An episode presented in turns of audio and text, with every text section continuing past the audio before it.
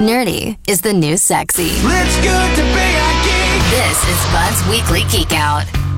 Well, hey, bud. Hi, Dylan. Hi, Jason. Hey, bud. What are we geeking out on, pal? Happy day before Valentine's Day. Happy Galentine's Day today, ladies celebrating ladies for any fans of Parks and Rec.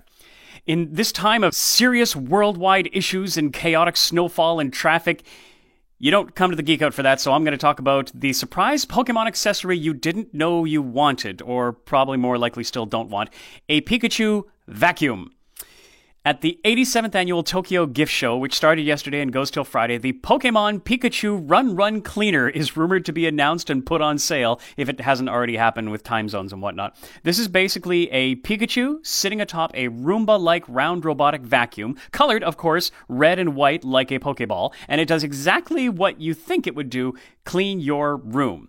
It'll reroute if it hits a wall or a table or a cat or a human. It won't fall off the edge of stairs or anything, but what it will do, which is different from all the other round robotic vacuums out there in the world today, is that the Pikachu sitting on top of it will chatter away in that cute way Pikachu does.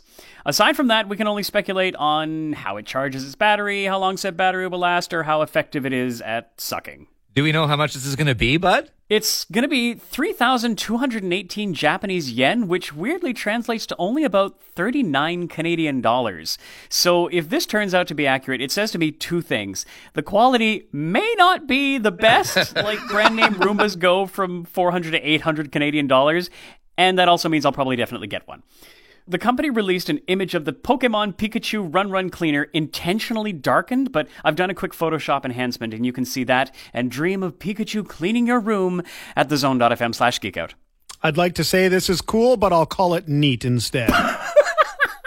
Thanks so much, bud. Thanks, bud. Bye! Bud's Weekly Geek Out. Sometimes you know it's good to be a geek. Listen every Wednesday on the Morning Zone for more news from the world of techie type stuff.